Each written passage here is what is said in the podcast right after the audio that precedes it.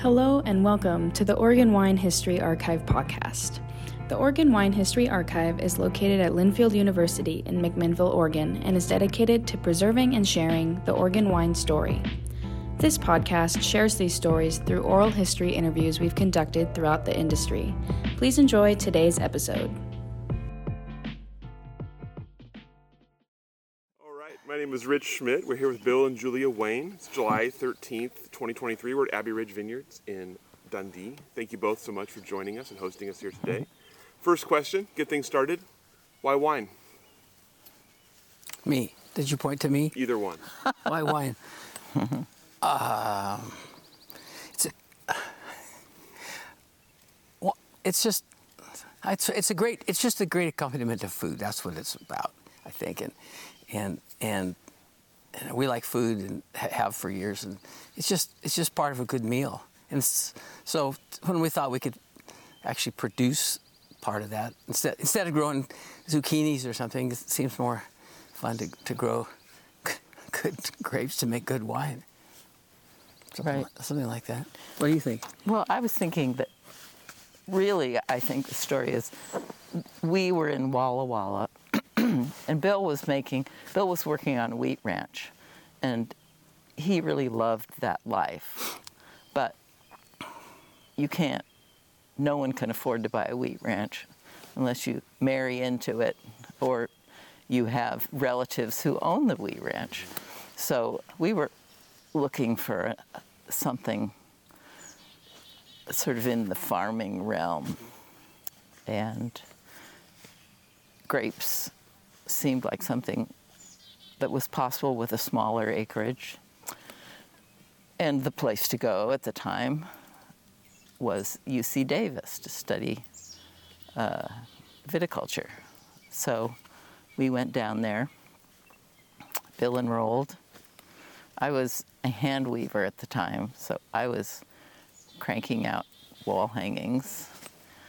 Um, and I should actually let Bill tell the story of, of what you discovered when you were at Davis. I'd, I'd sort of like to back up a little bit. Oh. So you, you started a good th- a good thread. So so here we are in Walla Walla in 1972, 73, 74. We went to college there, and we were living out in this wheat ranch, and I was working for these these great cowboy wheat rancher guys. A lovely life. It's, it'd be a great life, but as you said, you can't you can't buy it. You can't have a wheat ranch unless it's your in the family. Because Walla Walla, that is the most beautiful place to be. But and it's all wheat. This beautiful wheat is all over the place. But except for so we so we so we thought it would be, as she said, be the only reality would be to get into to viticulture, and um, for, for growing something that's nice to grow that on an affordable size. And I knew I used to race bicycles with it. This is what I was the story I always tell. I used to race bicycles with a guy named Niels Vengi who ended up going to UC Davis back way early out of out of high school. He went, he went there for college, and and and st- and ended up working in the Napa Valley at um, Sterling, among other vineyards. He, he helped plant all these these vineyards, and and so that was. He wasn't my idol or anything, but he was, you know, he's. I thought Niels is doing that's kind of neat. So, so let's so okay, so let's go to UC Davis, and and learn how to do this, and and have a vineyard in California somewhere, knowing nothing about the fact that about two miles from where we were, um, Gary Figgins, and he was he was on Russell Creek Road. We were on Co- on Power Line Road. I knew I knew because there was a place to go swimming right near, near there. Um, he had a, he had vineyards there, and and I mean he's just planting a young vineyard, and I just but not knowing that, I thought there's no way you could grow grapes in Walla Walla, grapes that are really that are sensitive to 2,4-D damage, and that whole valley gets flown over with with 2,4-D. That's just you know you grow grapes that you don't you don't grow grapes there you grow wheat there. And so, so I thought I'm not man enough to stand up to the Walla Walla wheat growers and say, "Oh, I'm sorry, my, my little five acres of grapes is going to be damaged by your your you're 2,4-D, you can't do it. I mean, some people might have the chutzpah to do that. I, I didn't, don't. So anyway, so we left, even though we knew we knew some people. Baker Ferguson was at, at, on the board of trustees at Whitman, and, and I remember talking with him and, and our friend David Stevens, who taught econ at, at, at Whitman. They were big into to and so they, they knew all about wines, and and so I remember being in the in the in the uh, in the uh, getting my transcript sent down to, to Davis from the Whitman College Register office. And, and, I think they were both, at least Baker Ferguson was in there. We talked about wine, and that was before he started L'Ecole 41, you know, but he was interested in wine. And, but he, nobody mentioned Gary Figgins. And, and, and uh, so we went to California figuring, figuring we'd, we'd try to buy some land in Sonoma or somewhere like that, maybe Napa. Not know. possible. And and I mean, land was really expensive in Napa. It was five thousand dollars an acre. That's true. Five thousand an acre was just. Uh, anyway, that was the big first mistake we made. but um, anyway, so we went down there, went to UC Davis, um, and on our way through Portland with the U-Haul truck, all of our junk that we were moving down to California, so we could go to UC Davis and stay there in California. We stayed with some friends in Portland who were working at Genoa Restaurant, and they said, you know, there were all these Reed College people that were ta- that were working at Genoa, and and I thought, and they said, you you don't need to go to California. They're they're making great wine out there by Dundee. We're we're we're selling David Lett. We're selling this wine. I didn't know it was it was Eyrie at the time, but um, we're selling grapes. We're selling wine from from right out, out near here. You shouldn't don't go bother going to California, and and uh, you know well. We had our truck out there, and we were signed up. We were going. Oh, to you had a plan. we were going to California. so, but we were down there, you know, and and it was all great. And but obviously, that's UC Davis is designed for how to grow grapes in California, as it should be. But and they were saying, and then, um, but there was some talk about somebody growing grapes in Oregon, Pinot Noir. I didn't even know what Pinot Noir was. Uh, I don't think they did either, and and uh, because they were they were they were talking about California Pinot Noir at the time, which was like Syrah or something, and so so so we moved. So we we we listened to all this talk about how you can't grow grapes in Oregon. I mean, they grow trees in Oregon. They didn't know or care about Oregon, but but um, we kept thinking about what our friends said, and we thought we should we should check out the check out the the scene in the Oregon wine. You know what's going on in Oregon because because we really missed Oregon. We'd been in I'd been in Oregon since long long many years in Walla Walla. And, you know I didn't want to move back to California really, um, but. Uh, Right. Ano- Another thing too was that the common practice then was to, if you were going to plant a vineyard, you'd pump the soil full of potassium bromate methyl bromide or methyl bromide, and put plastic over it. Kill which killed kill everything. all the organisms in the soil, and that just That's how you do it. seemed totally wrong, and um, we weren't interested in that. So, friends, a new idea, and, and there was there was an article. I don't have it, so I don't can't came up, come up with it. There was an article in the Northwest Magazine in in the spring of '75. That that do you, does that ring a bell with you, Rich? Have you seen that? My, Um, my, my dad's retired secretary um, sent us a copy of that because she had moved to Portland to be near her sister. She sent us a copy of that magazine, and we pored over it, and it talked about David Lett, Charles Coury, and Dick Erath, and that was pretty exciting. And so, so Bill wrote a letter to each of them, oh. and um, he got two replies. So so this is this is from David Lett. I just found this yesterday, but in my pile of letters, and I went right to it. I, am pretty proud of that. Uh, I was in, I, I mean, amazed. I went right to the to the bundle of, of the, and it says, so this is Eyrie Vineyards, um, 12th of March, 1975. Eyrie Vineyards. Dear Mr. Wayne, I would be pleased to see you between the 23rd and 26th of this month, but I must warn you that my time this month is hellish limited. I love that. David Lett. That really caught my attention. Hellish limited. Go, David. I suggest you give me a, a call when you are in Portland and we'll try to arrange a time. And I guess that was spring break because we came up. it was. It says sincerely David Lett. So so we came up during spring break and and spent that four or five days out there helping helping him stake. He says, "You, you want to do some work?" Yeah, sure. so so we staked out a whole bunch of of his vineyard where the, down at the very bottom of the South Block where he had some, he was planting some Chardonnay, and that's what we did with our. That's what we did. With, that was our favorite thing during Easter break. I mean, that's Right. It was it was Easter Sunday, and the friends we were staying with had a family thing going on, so we wanted to make ourselves scarce. Mm-hmm. So we got to work in a vineyard. You know, David, he was hellish busy, I guess, but he, he found time to, to, it was great. And so after that visit, and we went to, did we go see Coury then? I don't know. We saw some other people. Yeah. But, but David, sorry, David Lett was the man. He, we just said, oh, what a cool guy. And what a cool, this is the, uh, let's do this. He That- was he was also very encouraging. He said, "We need we need we need people like you to come and sort of join this experiment because we need to. The more people growing grapes, the faster we'll learn uh, how to do it."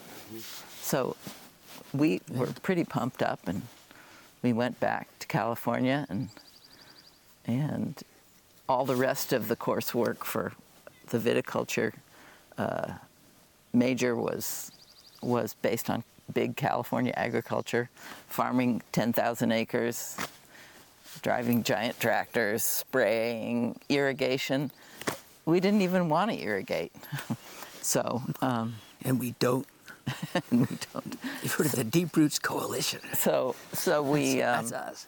so we just threw everything back in the U-Haul, came back north, and then And then that and was started looking for a, a property. so that was the summer. That was sort of June of '75, and we stayed with some friends in Portland, and then we maybe too long, and then and then Yeah, And we definitely too long. and then by the but later on in the summer we found a place out in Newberg, and and um, but there was. Oh, I don't, we, we, this guy had some filberts, so, so we were working with his filberts, but but we definitely were we. I know we picked grapes with David in '75, and I mean, so we, we were definitely eager beaver pickers with for Eyrie in '75, the year of the famous '75 South Block, and that, that put Oregon on the map. And so I remember going in. They picked into these bins. How no, we picked into these boxes, wooden boxes, horrible wooden boxes with nails that you catch your finger. And we- Old apple boxes. and then we dumped him into dumped him into on his. He had this great old '49 Chevy flatbed truck called Ma Jode, and and and and. David, and, and and we hauled all these, we loaded these things by hand into the Ma Jode, and went down and and and uh, he, I don't know what kind of equipment he had, but it ended up in these in these tote bins that were were fermenting in, in these open top plastic lined fermenters. And I remember we, it was a big secret. Don't tell anybody. So I'm not. But we all rolled up our pants and got in and, and with and tread the great. Tre, tre, and Jason, Jason was like this big, he, his underpants, you know, he got it was the best. And so, and then, and then actually, to get ahead of ourselves, a couple of years later, that that wine won the beat you know beat out uh, the 59 Chambolle-Musigny and all that and the that tasting Stephen Spurrier tasting da, da, da. and he gave he gave us a couple of bottles. He gave us a couple of bottles of that because we. and so that was that was pretty neat, and we saved it for. We, those were sitting in the for a long time, but we drank both of them. In it were it was of course it was really good. So so back to us in '75, and I, I helped David prune in the spring of 76. And, and while I was pruning, I bought from him 4,000 cuttings from his, I don't, remember which rose, rose it was, but you know, some Wadenswil Pinot Noir and some, and some uh, Chardonnay from uh, the, the, the Draper clone. So we took we took those clone we took those clus- those bundles of, of grapes and stored them in sawdust, and then planted them next door at Rich and Catherine Hellstrom's place because we, we were friends with them. And we so we nursery. This is our our little vineyard right there, right next to the dairy, and and um, and. But we still didn't have a piece of land. We were going to find the famous land, right? But we didn't have. a The piece of- clock was ticking. and so and so um, it seemed like forever um, and but Well, so we, se- we moved from the little place in Newberg uh, to Canute to the cabinet at where Erath was staying. Many people lived in Knudsen's cabin. We were some of those people. actually I have, this is this is one of the stories I like to tell Okay, you tell it. So at, at some point I was I was I was at Oregon Episcopal School as the gardener. I wasn't working in the vineyards at all. We were living in this rented house in a filbert orchard, and the guy that that owned the the filberts was getting divorced, and he needed uh, a, an au pair to live in our house. So, a not working in the grapes. B we're losing our house it wasn't great. We didn't care, but now what are we going to do? And and um, and C, we weren't finding a piece of property anywhere. It just wasn't happening. So I drove my Land Rover back from Portland one day and feeling, you know, long, ugh, and feeling just this is not going well. This is not what I want to be doing. I want to live in Walla Walla again and work on my wheat ranch, and this is this is just not okay. And Julia comes out and she says, "Oh, got a call from Dick Erath." Thank you, Dick. He says, "Oh, Bill can come and work for me. I, I, I, got a I got a position. He can come." And you're looking for a place to live. You can live in Cal Knudsen's cabin up at the top of the vineyard. That's nobody's living there. I've talked to him. It's fine. He's not going there. And oh, and see, there's there's 150 acres over the hill from just this land that, that, that's for sale. All in one day. It all came together. It was just the best. And so um, we ended up buying 55 out of the 100. Frank Goretta had bought 50 acres on the other end. And, um, and then uh, we, we, so by, by the following March, we had place to plant those cuttings that, that were sitting there at Rich Elstrom's house. and, and so we dug them up and put them in the shade in some cedar toe by the, by the cabin up at Knudsen's. And then we came over here and, and Oh, we didn't have a tractor, so we, my good friend Dick Sadler brought his rotavator up and rotavated out. Uh, it was it, was this the land had been was in wheat, oats and vetch. It was in oats and vetch, and so it was basically our the cover crop for for planting the vineyard. So so we we dug up we rototilled four acres and and planted our cuttings and this so this is in like March April of '77 and and then um, but we're still living at over at Knudsen's and then at some point Dick said did Keena tell you no oh you have to be out by the end of August because Cal wants it or I don't know it was just and we and, and it was like two weeks away and and and um, our friend Dick who's a lawyer said you know what are you paying by the month because if you are they have to give you 30 days from. from so, sorry, sorry, Cal, you must know the law.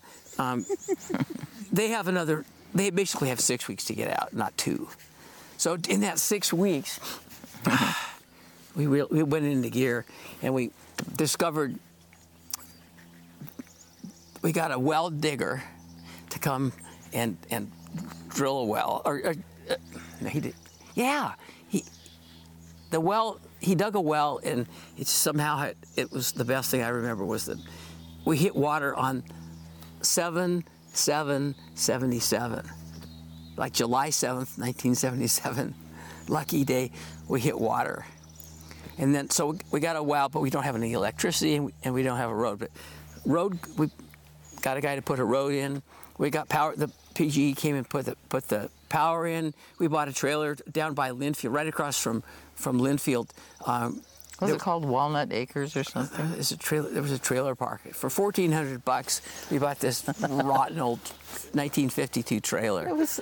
So- it was, it was kind of romantic. So, so by the, by the end of seven of September of '77, we had water, power, a place to live, and four acres of grapes. It was the we were so happy, and we lived in that trailer for a year and a half, and then we started working on the house, and then we expanded the vineyard every couple. and the actually, next, actually, our first child was born. We were supposed to be in the house, but of course, we weren't. we were still in the trailer, so, so now we're here. which is fine. And then let's see what the next thing that comes to mind is. Uh, so we built the house with our friend Mark Doche, and and about that time, that was yeah, in '78. About '78, um, it was '70. I think it was '78 um, Halloween. There was a party at in McMinnville for our friend was working at Sokol Blosser. Dave. Yeah. Day. And, and so we went to this Halloween party at at at, at Dave's place, Dave and Mary's place, and met, there was this guy, this guy that that was at the party, and he was really talkative, and he. he you know, I was at first. I, I, it was just it's too much, but then I realized this guy's really good. He's really smart. He knows a lot of stuff. it's John Paul. That's that's that's when we met John Paul because he was up living in Knudsen's cabin with his dog Carmel, and and um, he he was he's always been a really good runner, and so he would run over here with Carmel because he we were doing this great project. He liked it, and we became fast friends. And so he so he'd been working. He was he's told the story. You have to listen to the John Paul. He'll tell you all about how he was how he ended up in Oregon. I won't need to tell the story again, but um, we stayed friends with him, and then uh, I was selling for a number of years. I sold grapes to David Lett and to Adelsheim, and then and then as that other field came on, um, John said, Let, "You want to be partners in a winery? I'm going to start a winery in Oregon now." And he moved back in seven, in 80, 1983, 84, 83, and um, we decided to start a winery. I mean, he decided a winery, and and we decided that we'd be partners with him by virtue of giving our grapes to him for a couple years or whatever. And so, um, so we ended up, so we ended up being partners with Cameron, and then eventually all the grapes started going to Cameron. Um, so it's eight, and then actually 80, 84, that was that was for up till now, that was the worst vineyard year ever in Oregon. We we had really late bloom. that that was the first um, vintage at Cameron. We had bloom after the Fourth of July. It was like the 10th or it was really late bloom, really cold spring. Oh, and- and then we we set- were picking grapes on Halloween. And, and then we then we set the biggest crop four four and a half four tons per acre, just huge set in 1984. We set um, a lot of fruit, and we had a beautiful summer. It, it set some record for a number of beautiful days um, without rain. It was I don't it was really a lot Ex- until until it stopped. And when it stopped, it rained every day for three weeks, and it went to 50 degrees. And it was it was September 15. I don't know when it was. It was. It, it's just we had grapes out there that were that were at 17 Brix, 18 Brix. Everything was looking great. Four tons per acre. We didn't know enough to, t- to drop half of that crop, and and so. Uh, so we ended up, but I was David Lett was buying most of the grapes then, but John was that was Cameron's first vintage, and so um, we we uh, we picked 18 Brix. I mean, Eyrie's a better lower site than us, and they didn't have much better. They had maybe half a Brix better than we did, and so great first year for Cameron, huh? and so so. But John actually showed what a great winemaker he was because he made a very presentable Every, a lot of people said, "We're not making red wine," and John's going, "I'm going to make, I'm going to make red wine. I came here to make red wine. I'm going to make red wine. I'm damned if I'm not going to make red wine." Mm-hmm. and so he he bought a little sugar, and and we. He made a, a very presentable 84 that lasted a really long time. So good for John. And then 85 the, the next year was a perfect year. So we were everybody was off and running with 85. Right, and that that first wine we sold for 9.99. Really, that seems like a lot. And it was called, oh, and, and the little, the little uh, quote on the label said, "Thistle be good wine." Because because the camera the camera label has thistles on it. so um, I don't know. So so now we're then we just kept filling out the vineyard. We've got 20 acres. Um, John's buying the fruit. Um, Adelsheim was buying it for a while. Then uh, Westrey. Then um, Jay Somers, Jay Christopher. Now we're down to just Jay Christopher and Cameron. And uh, now the vines are this big around, and and there's and we've got phylloxera in a couple little spots. But since we mow, um, it doesn't spread. If you cultivate, it spreads.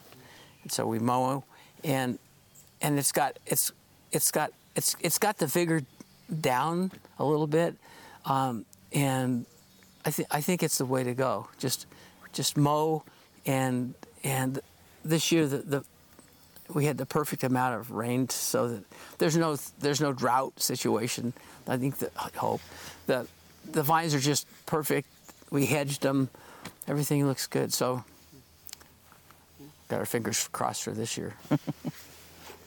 when you originally started planting the vineyard, how how much did you know about how to plant a vineyard, and how much did you still have to learn? well, you know, Bill, we knew how you were supposed to plant a vineyard, but the thing that we learned that first year when we planted our first four acres is we invited all of our friends from Portland to come and help. And they had all, everyone had said, "Oh, you're planting a vineyard. I really want to help." And so lots of people came. I made lasagna, um, and we had a we had this terrible rented auger because some of this, some of the land here is really rocky, especially the steep land down, down there, and and um, but we were drilling holes with the auger, and which which was a two-man auger. Um, Hitting rocks. Right. So I think I think we drilled some holes ahead of time. We did a demo. We demonstrated how I think the one problem was that the holes were too big. If we'd made, if we'd had a, if we'd been able to get our hands on an auger that was about this big around, it would have been better. But this was a one foot big hole. So, you know, we we we showed people how to put the put the cutting in up to the correct point and then fill in. And everything seemed to be working smoothly and then at the end of the day, we went out and realized that more than half of the grapes had been planted wrong. so we had to replant. But we learned that we weren't very good at giving directions or um, monitoring work. we, basically, to answer your question, it was lear- University of Hard Knocks. You just every step of the way Oh, we gosh. we went along, and this because what I learned at Davis kind of sort of applies here. But basically, the only way the only way to do it to, to do it right is to do it and learn and say, oh, that didn't work, did it? And I remember, we, I remember there was, they used to have this thing called Grape Day, which was um, at the Tigard Grange. I'm sure people have mentioned that. And, and, and you'd go there, and they were, whoever was organizing it, all those same people, you know, Coury Lett, uh, Erath, Bill Fuller. I mean, all those early guys put together a program for the eager beavers like me. Um, oh, I remember one thing. Chuck Coury, you know, interesting guy, and but I remember him saying something that I keep I tell people to this day. If if you, he said, the, those old guys that were planting cherries and prunes and f- that that kind of fruit, they knew the right soil to plant the, the plant. You didn't plant cherry trees down on the valley floor on the on the in the silt by the river. Doesn't make good cherries. You plant cherries in this in this shallow soil up in the in the well drained up high, and that's where you're going to get, you're going to get the best fruit for the for cherries. Or and so right. You know, this this place used to grow the best um, Italian prune plums, just so flavorful. You can't. There's just there are the odd trees still over there. It's it's it's like no no plum prune you've ever eaten. It's so tasty. so, so Coury would give good advice like that. People would say, "What kind of trellis are we supposed to use?" Bean poles. They, you could get for five cents each. You could get used bean poles. They lasted for about three years, and then they rotted off. Bad idea. And then you had to go get something else and redo it. no, nobody knew anything about catch wires. I mean, we, we all kind of learned that that was the cool part about the old days. People would get together and say, What works for you? I've got a problem. And, and oh, that's a good idea. That's how we learned how to do it. Talking to all the, the, the early people were really free sharing their information about what worked and what didn't work.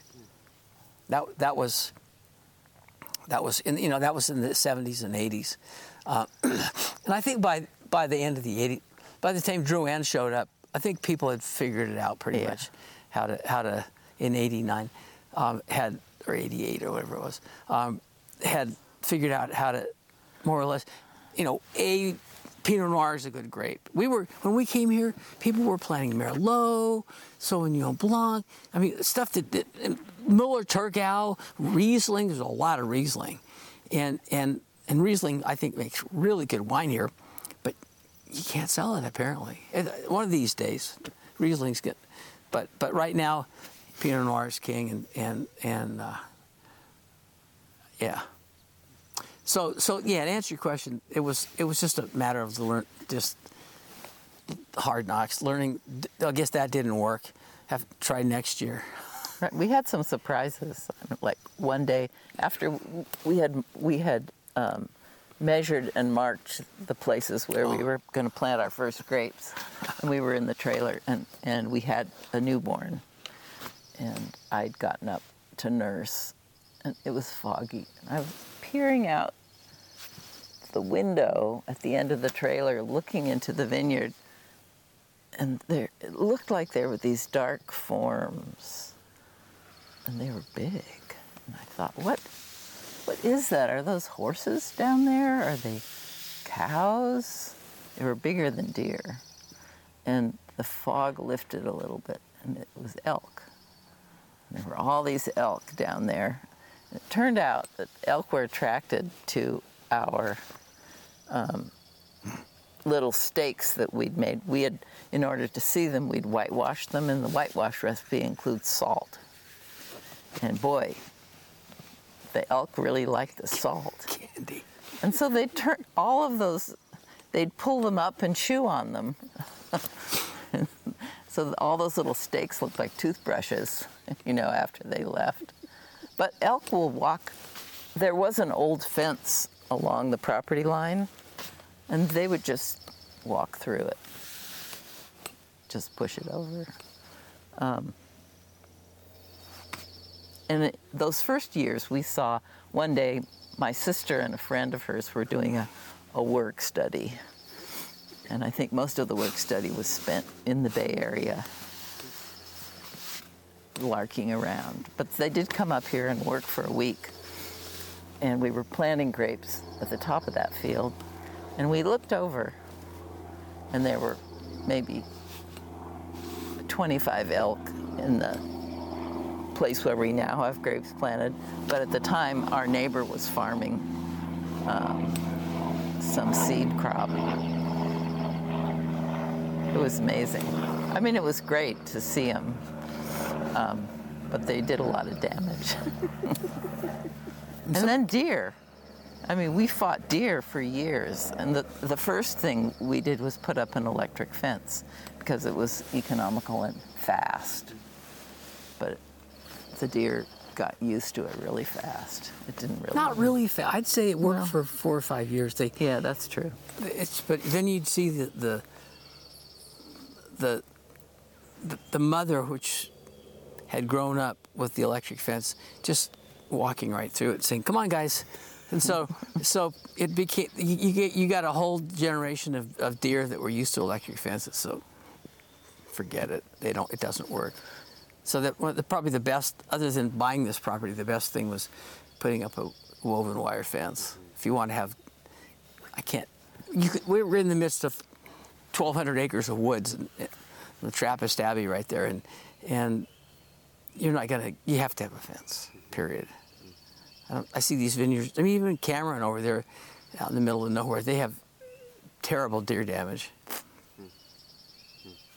That's why they have their Clos Electrique. Why is it called Clos Electrique? Because it's an electric fence. That's true. When you when you were looking at this place and starting out the project, did you have any desire to make your own wine?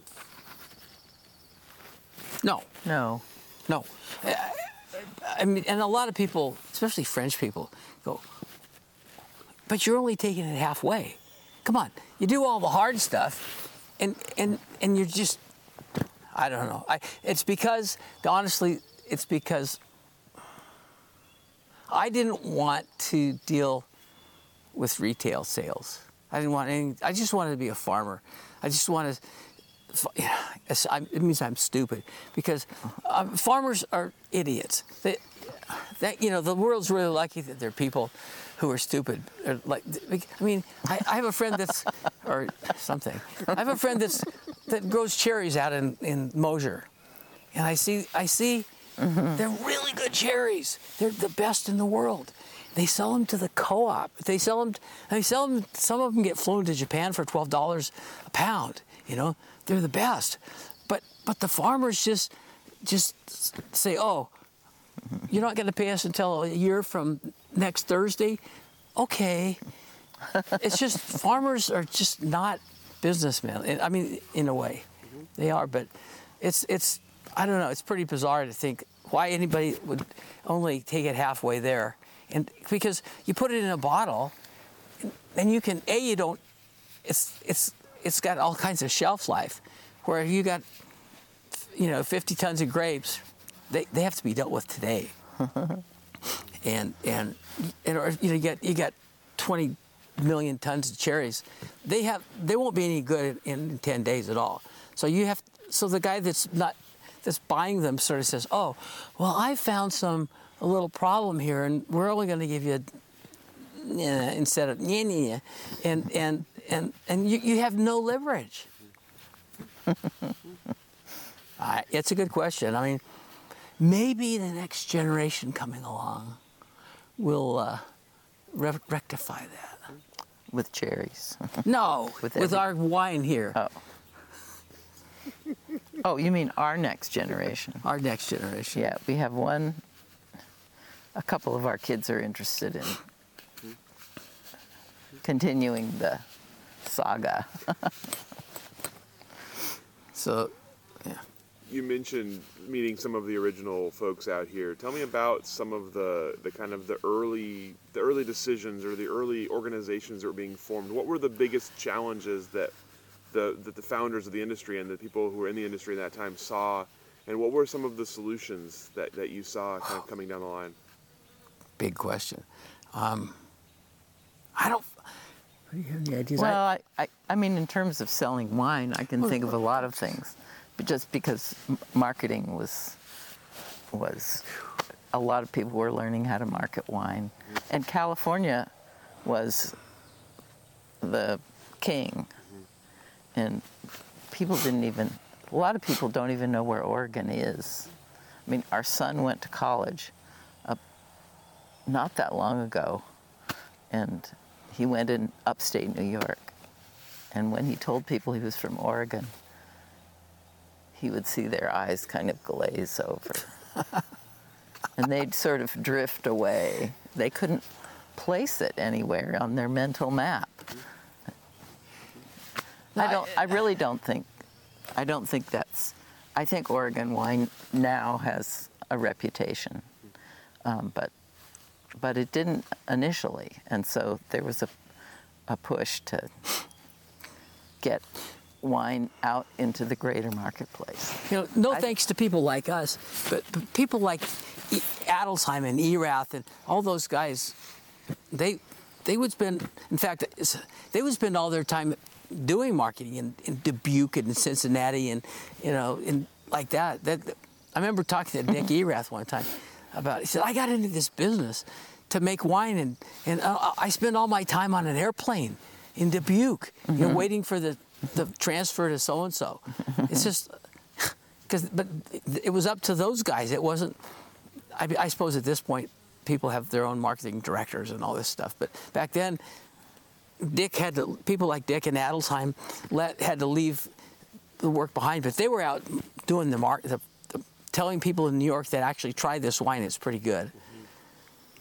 I mean, so, I mean, just like it's it's been really interesting to see, you know, how an indus- industry that was not even there in the in the in the six, 60s, for sure, developed kind of by spurts in the 70s, but to now, is we got our wine. Everybody knows about Oregon. It's pretty. It's it's all because people like those pioneer guys Yeah. got out and did it. It's it's it's, it's pretty neat. Know, I look, I get you get all sentimental. You look at a hillside like this that was growing nothing, you know, and and you know in the '60s they because the prune trees all blew over in the Columbus Day storm. Nobody there was nothing to grow here until until, until another one thing I want to say thank you guys is there was a lot of talk in, in the 70s about land use planning and what what's Oh, yeah. and so what what was what was supposed to happen on all this totally non-productive soil oh houses you can make some view property here this all the Dundee Hills should be Right, because the soil is poor. you can't grow anything at all. And and guys like Erath and Lett went up to the, the in the in the legislature and said, no, wait a second, you're wrong. You can you can grow world class wine on this soil. And I'm I'm sure all the people kind of snickering, you know, oh yeah, right, yeah, sure. But look, were they ever right or what? Well, and Thousand Friends of Oregon is thanks, Henry Richmond. is a big friend of Um, so- viticulture. I, I think that was that was huge. It was land use planning, protecting this land from, from houses. But but I look. I was going to say, you know, I'll be in somewhere in New York or, or anywhere, you know, and somebody bring out a bottle of Abbey Ridge Pinot Noir. I go, wow, that came that that came from my vines, and it's here. Here we are in Brooklyn drinking this wine. That's pretty cool. Really cool. I remember oh, we went to a. Um, Julia's dad knew all these guys in the Bay Area uh, that were involved in um, the wine, the head vineyards in Napa, and and and um, uh, a guy named Rod Strong. That's a pretty, you know, Rod, Rod Strong um, was a friend of his, and and he said, I- said, you're he said, "Are you going to have a winery?" I said, "I don't think so. I think we'll just have." A, he said, "Have a vineyard," and he said, "Nah, you're going to want to have a winery because you're going to grow the best grapes in the world, and you don't want your grapes to be thrown in with everybody else's, which is what happens when you sell filberts or wheat or anything else, right?" Um, fortunately, John came along, and so all of our wine is carefully shepherded through Cameron and says Abbey Ridge on it and stuff. But um, you know, it's pretty neat to to have your little work all separated and you get that. You have your own winery. You've talked already about a couple of the sort of momentous moments for Oregon wine. You mentioned David Lett, the 75 South block. You mentioned the Drouhins coming. What were some of the other sort of milestone moments that you've seen, or what were some times when it felt like Oregon took a, took a step forward uh, in the wine industry? Yeah, when Robert Drouhin showed up, that was huge. Um, uh, whew, good question. I don't know. Help me out.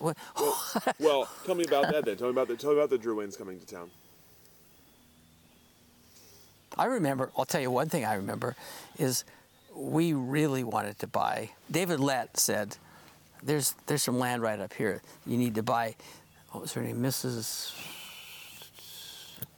And it was 40 acres. Bollinger. Yeah, Mrs. Bollinger. You, you need to buy Mrs. Bollinger. That's before we found this place. Hi, hi, Mrs. Bollinger. We want to buy your land. it's not for sale, you know. and and and dang, you know. We and guess who bought Mrs. Bollinger's land? DDO. Of course, many A years. couple, couple years. Yeah, it was it was. Yeah, that was 70, 76 to 87. I don't know. It was about ye- 10 years 10 years later. later, and she probably paid a whole lot more than we were going to be able to pay from Drouhin. But, um, you know, it, it was, yeah, that was a big deal. I mean, it's really funny to, to, because there were some years there when we'd had some highs, but I'd say in the in the 90s or something, it, it, it, it we'd seen things going going up. It felt like I wasn't so sure at some point. We, we kind of plateaued along there for a while. It just felt like the industry was was okay, but I, I kept. I remember thinking, why isn't this? Why isn't this getting bigger like it is now? I mean, now it's just snowballing, and you know, and and, and if you want to know my opinion, I'm sort of sorry about all that, but there's no, you know, that's there's no stopping it. It's probably it's a lot better than having failed, that's for sure. Um, but it's it's really it's so different. I mean, to, to us, the, the, it's it's it's so different. I think this is an important point. You know, in those those days, there were people like us and all those people we talk about that were they were just sticking their necks out. They they did. There was no. We just wanted to know if you could grow grapes like this and good grapes in, in Oregon, and that's all we wanted to do. We wanted to, we wanted to make wine like 75 South Block that was as good as any Pinot Noir in the world. Mm-hmm. That's all. And and I I've we've talked to D- Diana about this, Diana Lett, you know, about how did what would David think about what what thing how how it's gone? You know, what what have I wrought? You know, uh, you know, my success, uh, my idea really worked, didn't it? Did, were we planning on on hotels in the Dundee Hill? I mean, was it was this part of it? Was this? I, I don't know if David ever, in his wildest dreams, imagined. He just wanted to make good Pinot Noir, and and. He, he said he just wanted to make good Chardonnay. Remember that line in? in that. Why, why don't you learn how to make a good Chardonnay? What was that? What was that movie called? Um, mm, um, uh, pay, Oh, pay dirt. oh. Penny Allen. Pay dirt. And David was in that film, and, and he, he he's he was supposed to. He was drove up in the in the car and he made some comment to I think it was to Ira. I said, "Why don't you just learn how to make a good Chardonnay?" but anyway, so so we made a good Chardonnay, but but man, all the ancillary stuff that goes along the tasting rooms, the the fifty thousand square foot winery going in. Whoa! I mean, is that is that? I don't know. There's there's no stopping it. When people with money and people have an idea, want to get in it, it's just I don't know where it's gonna go. Right, and there's there's a romance to the idea of of a vineyard, you know, it's an experience. It, you know, we live in this beautiful place, and and we're we're fortunate that we're able to be a small entity. So far. And that's well, and that's and that's because of our partnership with John, I think, because Yeah, actually, right here, it's no different than it was 25 years ago. It doesn't feel, you know, you hear more vehicles go by on the road, but it's pretty much, uh, it, it hasn't changed. right, sometimes we can hear parties happening at um, a winery down there. Oh, and the, and the other thing that I find interesting, just for the record, in the last couple years, we used to have these helicopters flying over, all the tourist helicopters flying over all the time, landing right near down there, and and taking off, and that was really not okay. And we all we had this big this big coalition of anti-helicopter people. We'd go down and we'd talk to the county commissioners, and they'd dutifully listen and stuff. But and, and how does it feel when you're there tasting wine to have a helicopter land? Bop, bop, bop, bop, bop, bop. Anyway, thankfully that's gone. We've some I don't know how or why. Maybe you do, but it's it. Those guys that white helicopter is not flying anymore. I hope you're not jinxing it. I don't. no, it's just I'm saying what I think, and and I don't care what anybody else thinks about that. I mean, but it's just it's great. I mean, what I'm saying is that good development will probably prevail. You, you, Julie, you mentioned the kind of the romantic notion of, of a vineyard. Uh, I'm curious, uh, as as the vineyard was growing here, tell me about the unromantic side of it. Tell me about main, growing and maintaining a vineyard like that, and, and the, the kind the kind of work and the kind of effort you had to put in.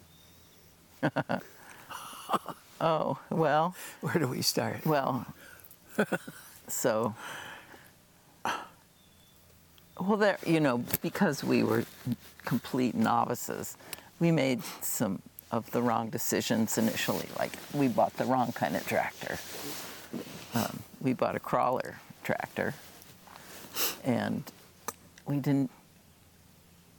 And and that was because Bill had had a lot of experience farming in Walla Walla using that kind of a machine, but we needed a vehicle with a PTO, so we could run a mower and other gizmos, sprayer.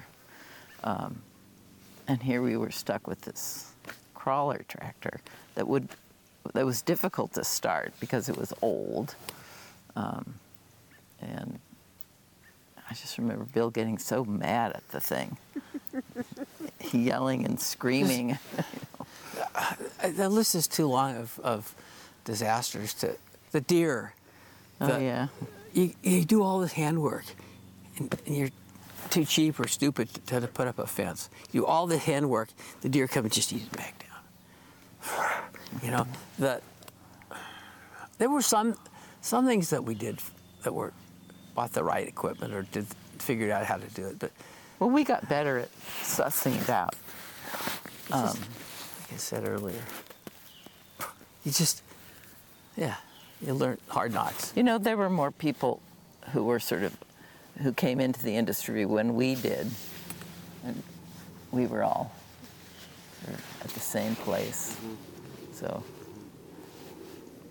How long did it take you to feel like you had it figured out? To feel like you were doing a good job as vineyard owners? I, I think by uh, 82, so we started in 70. I think by the by the time we sold our first grapes to Eyrie in, in 82, and and they were good grapes.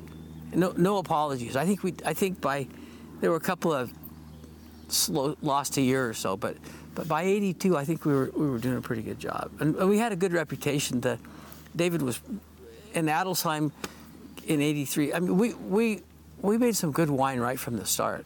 So I think I think there there were I mean yeah there's all sorts of things, but but I think by the time '82 '83 came along, we were kind of on top of it, growing growing a good amount of fruit. That For you know that took a while, but not that long. It wasn't that hopeless. Um, and then then I got my wonderful hedger in '84, and that really saved. We, we used to hedge it by hand. You know, John Thomas came. We're good friends with John Thomas, and he came in. I remember with John and I out there cutting with these. We didn't even have machetes. We had these stupid. But then all of a sudden, I bought this machine from Germany. Nobody else had a hedger uh, that goes on the tractor. nice. So I don't know. I think by the by the the early '80s, we were we were we were no apologies because we were selling some great grapes that were making some really nice wines. I mean, the '83 Adelsheim was that was a 83 was a super year, but that was a really good wine, and it aged. It la- I think one thing about Abbey Ridge, it's the acidity here is pretty high. The, the wine's aged really well, thanks to the land. It's just we were lucky to stumble on it because we I didn't know. I mean, we wanted kind of had a ballpark, but basically bought what came for sale, and we lucked into a good piece of property. Um, those years, Bill did, Bill did all the work. Um, at Harvest, sometime in the 80s, Harvest crews would come before Harvest to try to, and so we did hire some of those crews, but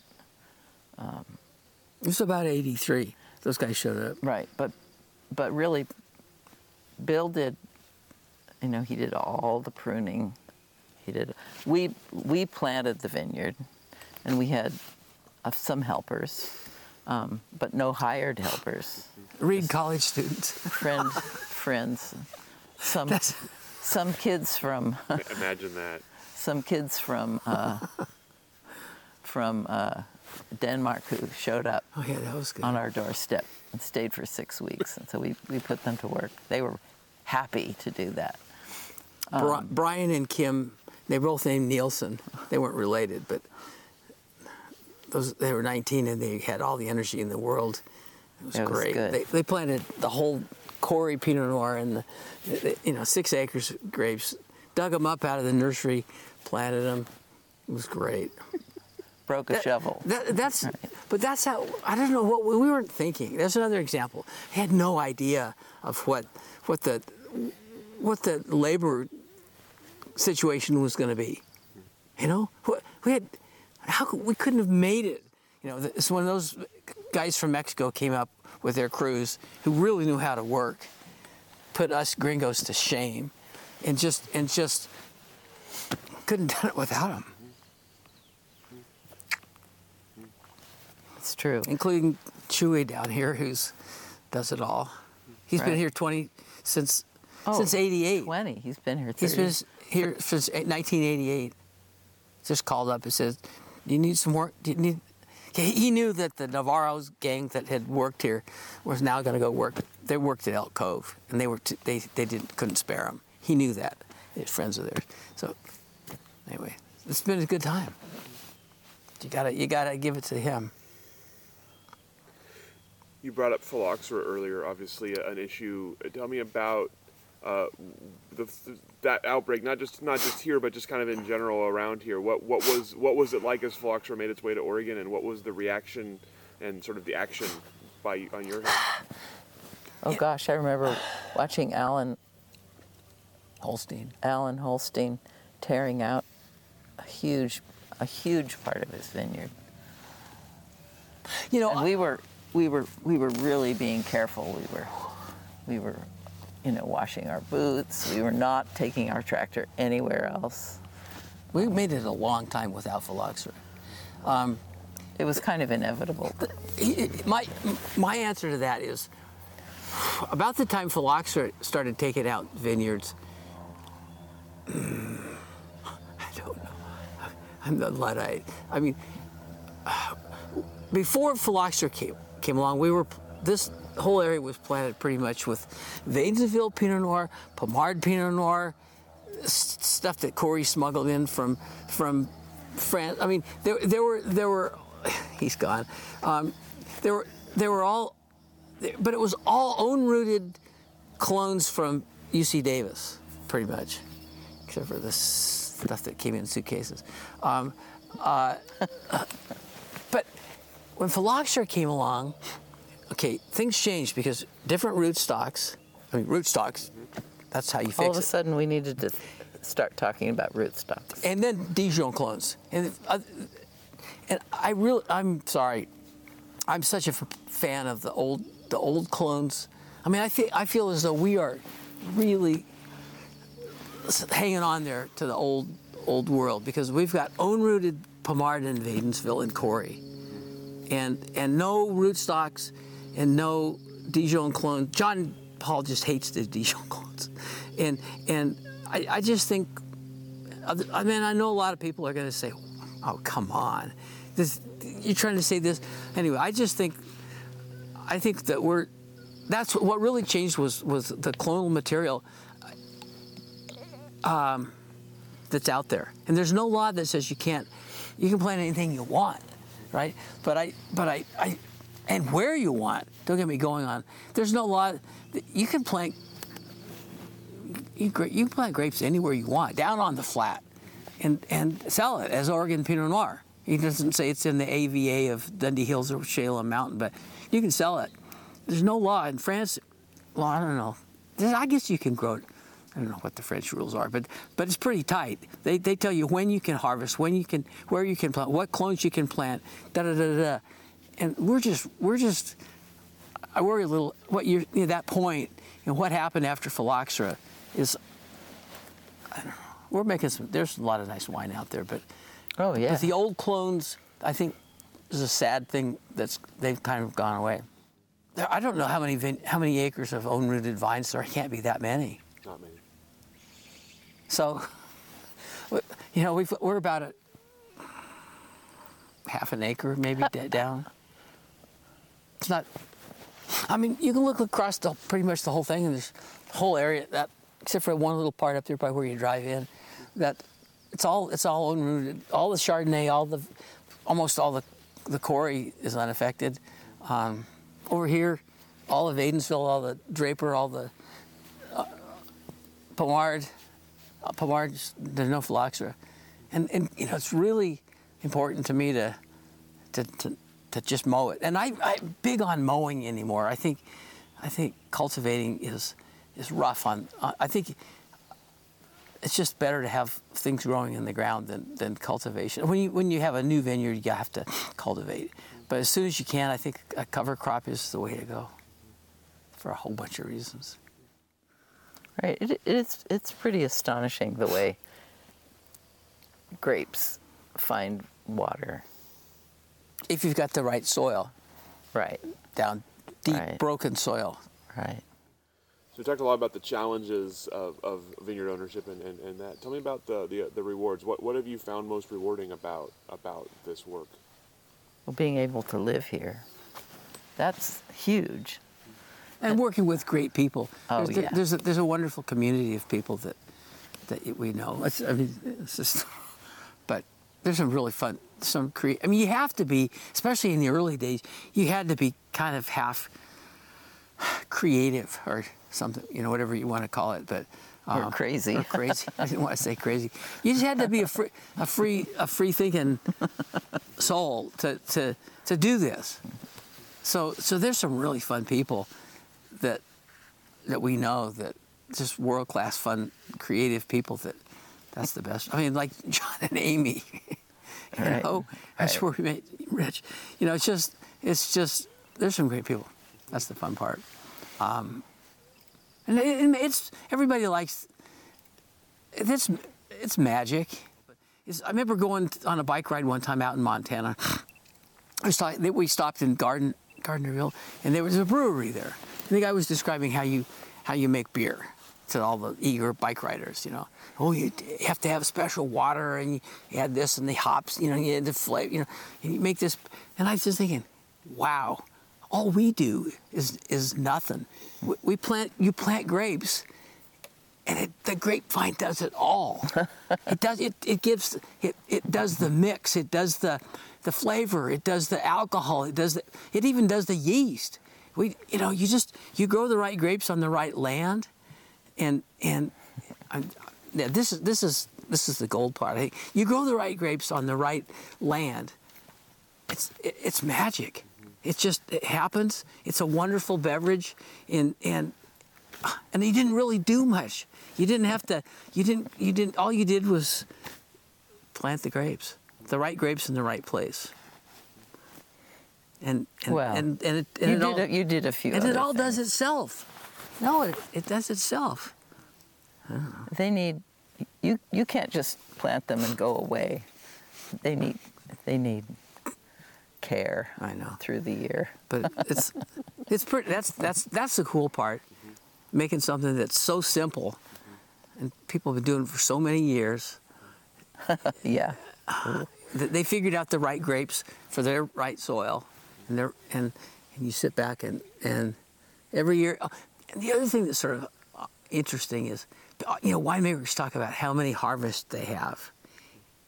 You don't have that many, you know. You know, if you're gonna if you get 35 years or something like that of of making, that's a lot. Uh, you know, and that's kind of kind of gets your attention. You don't, you know, you can make how many batches of beer can you make in your lifetime? You know, but you only get one go around every year, and and, some some years are better than others. We, we went to a great tasting um, at Cameron about a month ago of Oh. magnums of Abbey Ridge, going back to '91. That was and that was the he'd done another Ninety three. 90, oh, 93. He, he'd done another th- tasting at the Woodsman Tavern um, before that. Pretty neat to taste every single 93, 93, 4, 5, 6, 7, 8. Every year from 93 to 2005 or something like that. And, and same vineyard, same winemaker, same growers. Just what a difference the years make. That's pretty, that's pretty cool uh, you know, because you, I mean, basically, you do. I always think, like, we just do what Chewy and I do what we do out here. You know, take make these buds into a shape, and take care, of, spray them, and pull the extra ones off, and just make this form. And now we've got this wonderful bunch of clusters all in the right place, and then you just sit back and Mother Nature's in charge, and there's nothing you can do about it, good or bad. You just you just hope for good weather, or within, you know, and and there's nothing you can do about it. Very at this point, there's very little. You just you just let Mother Nature do her thing with your with your grapes. Yeah. You you get to pick when you get to decide when you pick. But other than that, it's just kind of you just you're just in the hands of Mother Nature. Right. Interesting. It's interesting to think that when you're drinking wine from a certain year, um, everything that happens on that land in that year during the in the life cycle of the fruit comes out in the bottle. stored from 91, 93. I mean, that's the cool thing about wine. Wine just lasts for a long time. A good wine, on good years, lasts a long time. Right. Some were actually they were all Pretty good. they were all good. Some were really good. Yeah. It was an 05. There, there were it's a, it's a- sort of s- surprises to me how I didn't remember 2005. I think it was just fresh, and just lovely. you know, that's a long time ago. Mm-hmm. I mean, 93, 90, 93. That, that's a long time ago. In 94, it was fun. Those two people used to compare those years. 93 was one of the one of those late years when you just barely make it. And 94 was the next year was was a pretty good year. It just kind of fell into place. It didn't you didn't s- struggle to make that wine. And it was the 94s. Everybody said, "Oh, the 93s are so much. They're going to last a lot longer and better and stuff." This pretty young wine.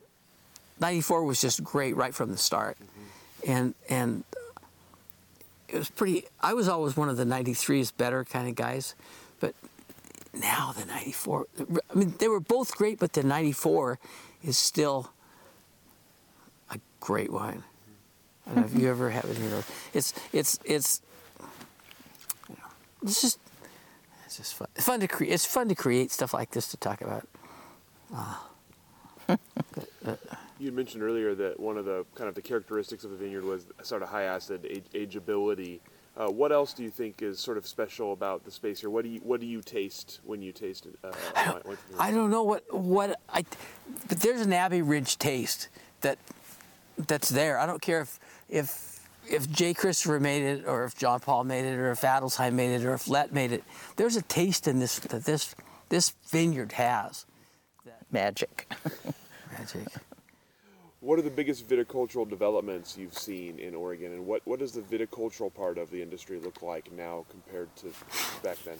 Good question. Well, more mechanical stuff for sure. Um, Oh, but but um,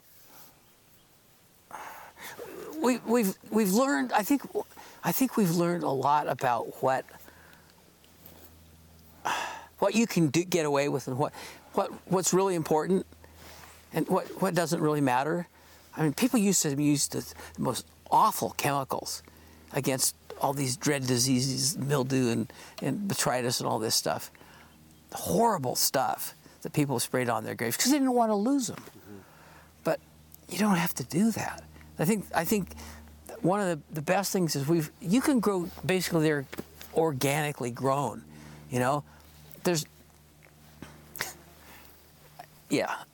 It, I mean, it's I think it's it's interesting that this is totally in parentheses, but where does the sulfur come from?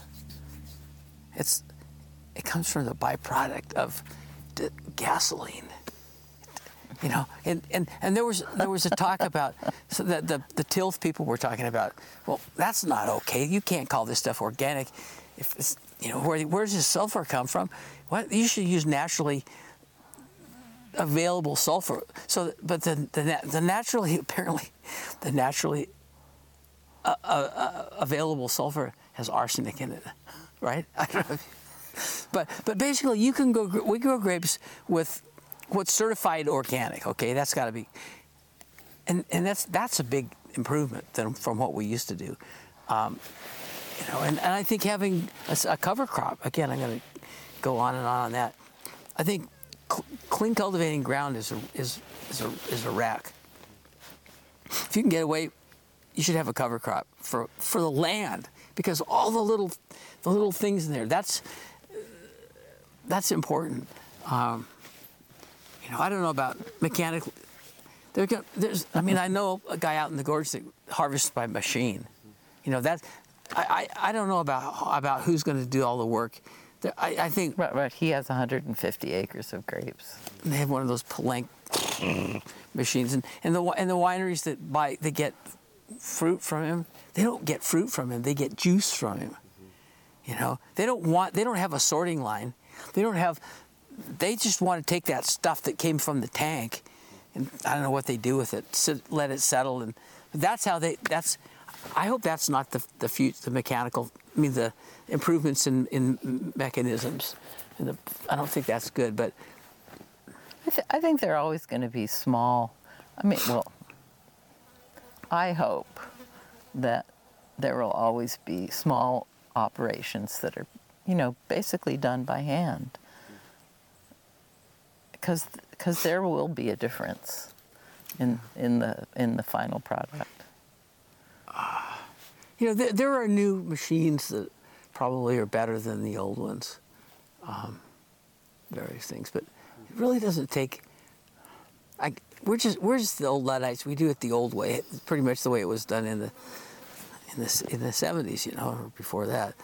Um, it works, and I, I don't feel any.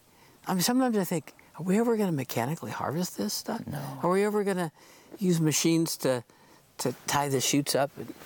I don't know. Maybe. You know, just I guess if you pay a huge amount of money for the big machine, you have to figure out how much acreage it's going to take to farm to get a reasonable return. You mentioned the Deep Roots Coalition earlier. Tell, tell me about the, the creation of that and, and your and your sort of part in it. Well, it was John Paul's idea for sure, and just DRC. I mean, right from the start. Well, and, And- and, and, well, there's there's also an obvious, an obvious uh, part of the story. There are places around here where it's very difficult to get water.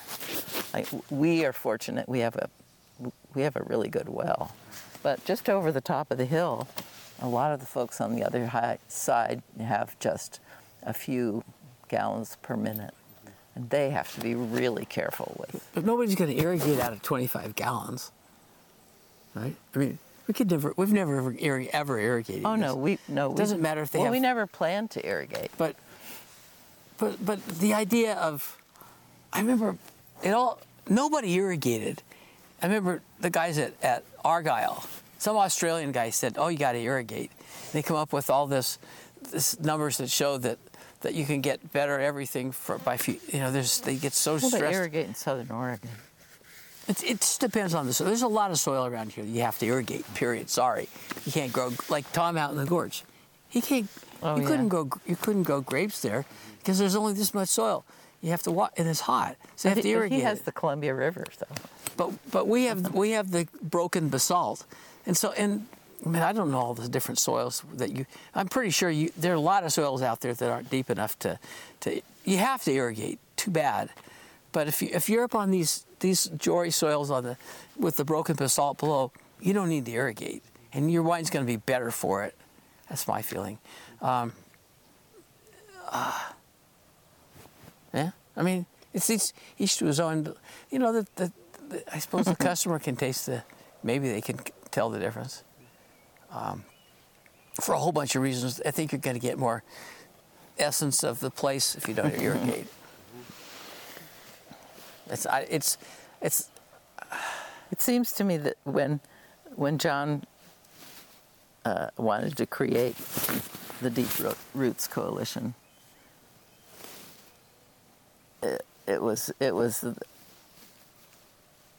it was sort of a badge of honor not to irrigate, and so putting that little emblem, which I designed by the way, um, on a bottle was a mark of you know, good farming. I don't know where, where the water's going to come from. I mean, you said, do we have to worry about pumping our aquifers dry? I don't know. Right, there's Maybe, a, maybe a, a vineyard going up now across the road from us. And I think the story, what I've heard is that they're planning to make sparkling wine. Well, they're not going to irrigate with anything. There's no water up there. They'll be lucky they have a they have a well and a they have a pressure tank. It looks like they're going to have a house up there. That's they'll be lucky to do the house. They're not going to irrigate that, and and and they don't need to. They'll be fine. You you you we had weeds and it was horrible, and we we got our we got our vines up the stake the third year, fine. Not the second year, but Right, the- we did go around watering each little plant the first couple of years. The first year, mainly just keep the weeds out and you'll be fine. and, and that that was hard. Well, I got just a couple questions left, and I realize we kind of jumped into the story a little bit into it. So I want to back up before we finish this up. I want to back up and talk about the beginning for the two of you. So, Oh. how did the two of you meet? Oh, ha! You tell your story, I'll tell my story. um, We let's see. We met at at. I went to see a film,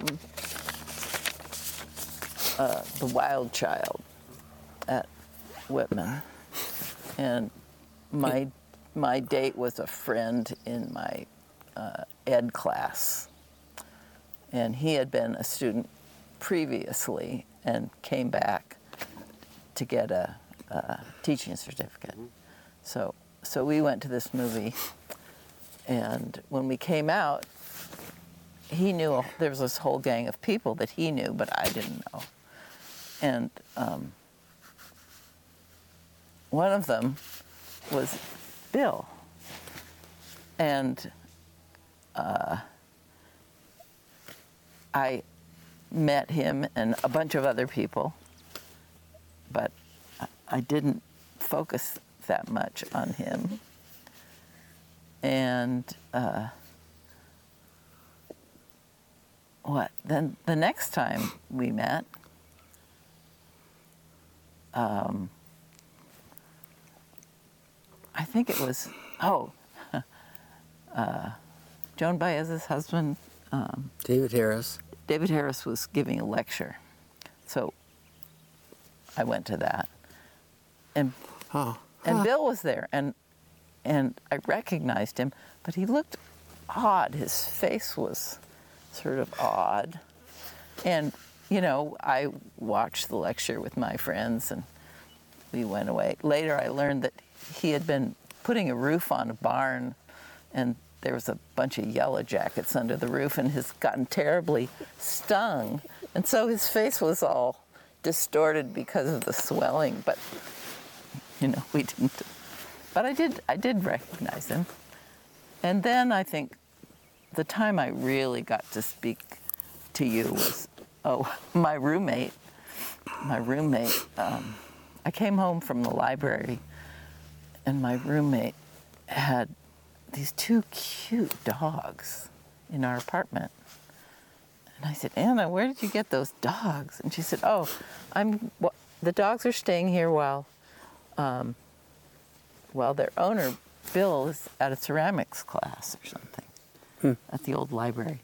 So, so Bill shows up, and um, we invited him to dinner, and he said, "Oh, I, I have my dinner." So he sat down with us.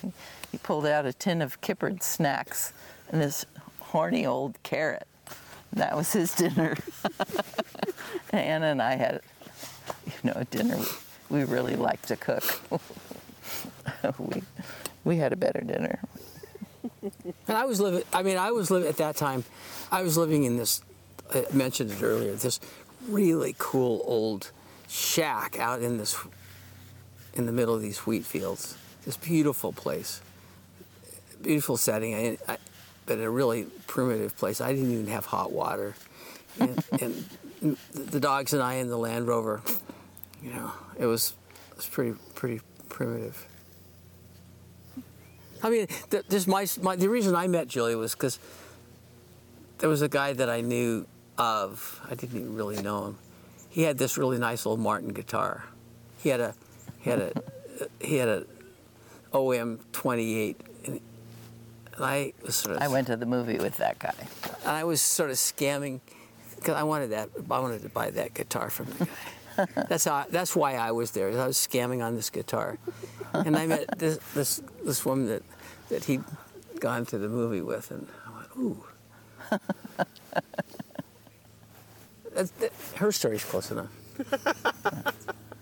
I missed an opportunity though, because when I was when I was a freshman, one day, I was pretty studious in college, and uh,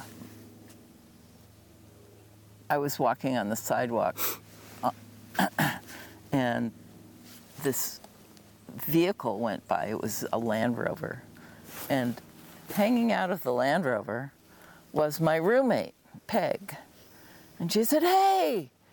Get in here. We're going to a party up in the mountains. And but you know, I had papers to write, things to read, things to do. There was no way I was gonna. I wasn't as free and easy as she was, and that ended up being this amazing party where the Berkeley Mime Troupe San Francisco Mime Troupe. or the San Francisco Mime Troupe was at that party. Tons of people were at that party. It was crazy. It did I didn't I, I didn't have parties like that at my house. Hardly anybody ever came. But somebody uh, all of a sudden every, every, hey everybody's going out to Bill's place. And so there's this this you know, this is in the, like November of sixty nine. And and and uh it was the great the wild uh, San Francisco Mime Troupe was a bunch of real whack jobs. I'm so You know, po- sorry I politically, party. it was just like, if you look up the San Francisco Mime Troupe sometime, there were just crazies from San Francisco, and they were doing some performance at Whitman, and so, and so they came out and we did, every single dish, every single glass, every single everything in my house was was dirty all over the place. The next morning, it was just the biggest. That's what you expect. The next two days cleanup from the San Francisco mime troupe. I don't remember even Peg, Peg being there. no, I'm sure you weren't. Julia could have been. I remember her. My, my favorite story, This has nothing to do with grapes. nothing to do with grapes or anything, but how we met.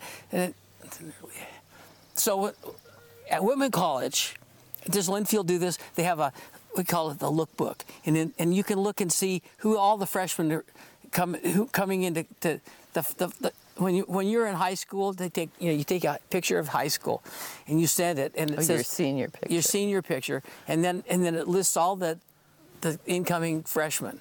You know, so here's Julia Stewart from California, and she's in this tree, and and and so that was in the lookbook. Um, the the spring. The spring, the, here's but here's the crazy part. The spring before, like in the the spring of '68, the, right before the, she showed up, Jimmy Stewart, the actor, you know, the famous mm-hmm. everything Jimmy Stewart had two daughters, and he came to Whitman because they were thinking of, they were her age, and so they were thinking about going to to what he was trying to figure out where they're going to go to college. So that Jimmy Stewart and his and his his family came out. So, so they must have been twins. I think I don't know, but but um, long story short is they didn't come to Whitman. They they went somewhere else. But but when Ju- you look in the lookbook, and there's Julia Stewart from California, you go, Jimmy Stewart's daughter, and so and so she she. That's right. You know, I was living up in my little cabin in in, in the sh- shack in the hills. I already had a girlfriend, da da da. But but I knew I mean I knew about Julia Stewart from California, and and and and whether she was Jimmy Stewart's daughter and I didn't didn't matter a bit to me. But she get all these guys asking her out. You know, they they go somewhere and then after the certain requisite amount of time. So, are you Jimmy Stewart's daughter? And, right. And and, I, and and she I go- would say, I would say, well, I wasn't. I didn't know who Jimmy Stewart was. I said, no, no, my dad's name's Bill, and and I was pretty shy, and wasn't a movie buff. You know, I didn't. I didn't. Nobody clued me into the fact that that someone sharing my name, who was a famous person, had been on the campus. And so I think I offended a whole bunch of of guys who thought I was being aloof. aloof. And in fact, I was just being kind of, I, I was pretty quiet. And um, I wasn't, I wasn't a wild girl. You know, I got a lot of one-time dates. But the people who, I mean, they weren't, you know, there was there was nothing going on. nothing was going to go on. But I, I was completely mystified. So that's the story. That's how we met. The legend of Julia Stewart le- of California. And when we moved here, Um, right. when we moved here from, um, I, you know, we had all these different jobs. We worked in filbert orchards. We worked here and there. We worked in vineyards, and I had a job working in a restaurant in McMinnville. And a woman came by who I recognized from Whitman, and I said, "Hi, I recognize you, but I don't remember your name." And so she told me. She was in the sciences. She always had a white coat on. Was she working at Linfield? No, no, she was working for uh, uh, Okay. some finance company. Um, she, she, she said, I have to ask you this question. She said, Are you Jimmy Stewart? and I said, No. And furthermore, I didn't even know who Jimmy Stewart was. she said, "Boy, a lot of people thought you were really a snob because you wouldn't you wouldn't own up to being Jimmy Stewart's daughter." Told him some lie about being Bill Stewart's daughter. That is fantastic. I'm so glad I asked that question. yeah. Uh, it's all the questions that I have for you today. Anything that I didn't ask that I should have, anything that I didn't cover. You know what? You should probably edit that. Trim pieces out here or there. Well, thank God, you that so must, much. that mu- Yeah. Thanks for coming. We really, really do I, I, appreciate I really, I got to say that what you're doing is is good. Is, is great. I mean, I wish of all the, I wish I'd taken more pictures when we did this. I mean, if I had this great camera, I could have. I could have been snapping pictures of David Lett and the harvest oh. and, and, and, and all the mm-hmm. stuff and all the people planning the building. The, we took a lot of pictures. Well, we were doing it. We weren't recording it. I just, I just, I don't have that gene of like maybe you just go around with a camera and take pictures of stuff. it's good because because if if people do that, then you've can, you've got recording of of all this stuff that in in, in 20 years you're gonna look back and go, wow, how about oh look I've got all these pictures. The, the, the one thing that's that I have to my argument is film was really expensive. We didn't have digital cameras. You had film, and he, he cost like umpteen four bucks, five bucks to develop a, some film, and and uh, I, I didn't have fo- four bucks. You know, it, it was it was like forty bucks, and and and or more, and and I just. What I wish now, though, film wasn't that expensive. What was expensive was was developing it. I could have just just shot the hell out. Just have bags and bags of undeveloped film. And later, when you were When I got some money, then then develop get it if they still develop film, which these days. well, they do. I They- could no, I, I would have done it before they stopped. But anyway, I just think documenting stuff is great, and and it's so much fun to look back at at all these the old things that you know throughout. Right. But when you're doing something, you're not thinking, boy, this is going to be really interesting historically. You're just doing the task and thinking, what am I going to make mm-hmm. for dinner? So, what know- time is it? It's it's already 5:30.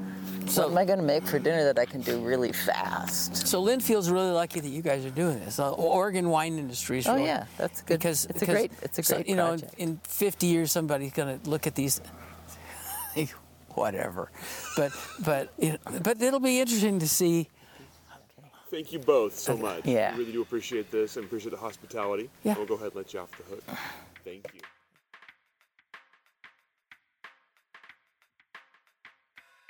Thank you for joining us for this edition of the Oregon Wine History Archive podcast. And thank you to all our supporters, partners, donors, and interviewees who have helped make our project a success. Be sure to check out our website at OregonWineHistoryArchive.org for more interviews, photographs, wine labels, and more. And stay tuned for more interviews as we tell the story of Oregon wine. The Oregon Wine History Archive podcast is brought to you from the Oregon Wine History Archive at Linfield University, with a very special thank you to all the Linfield Archive students who have contributed to these oral history interviews over the years.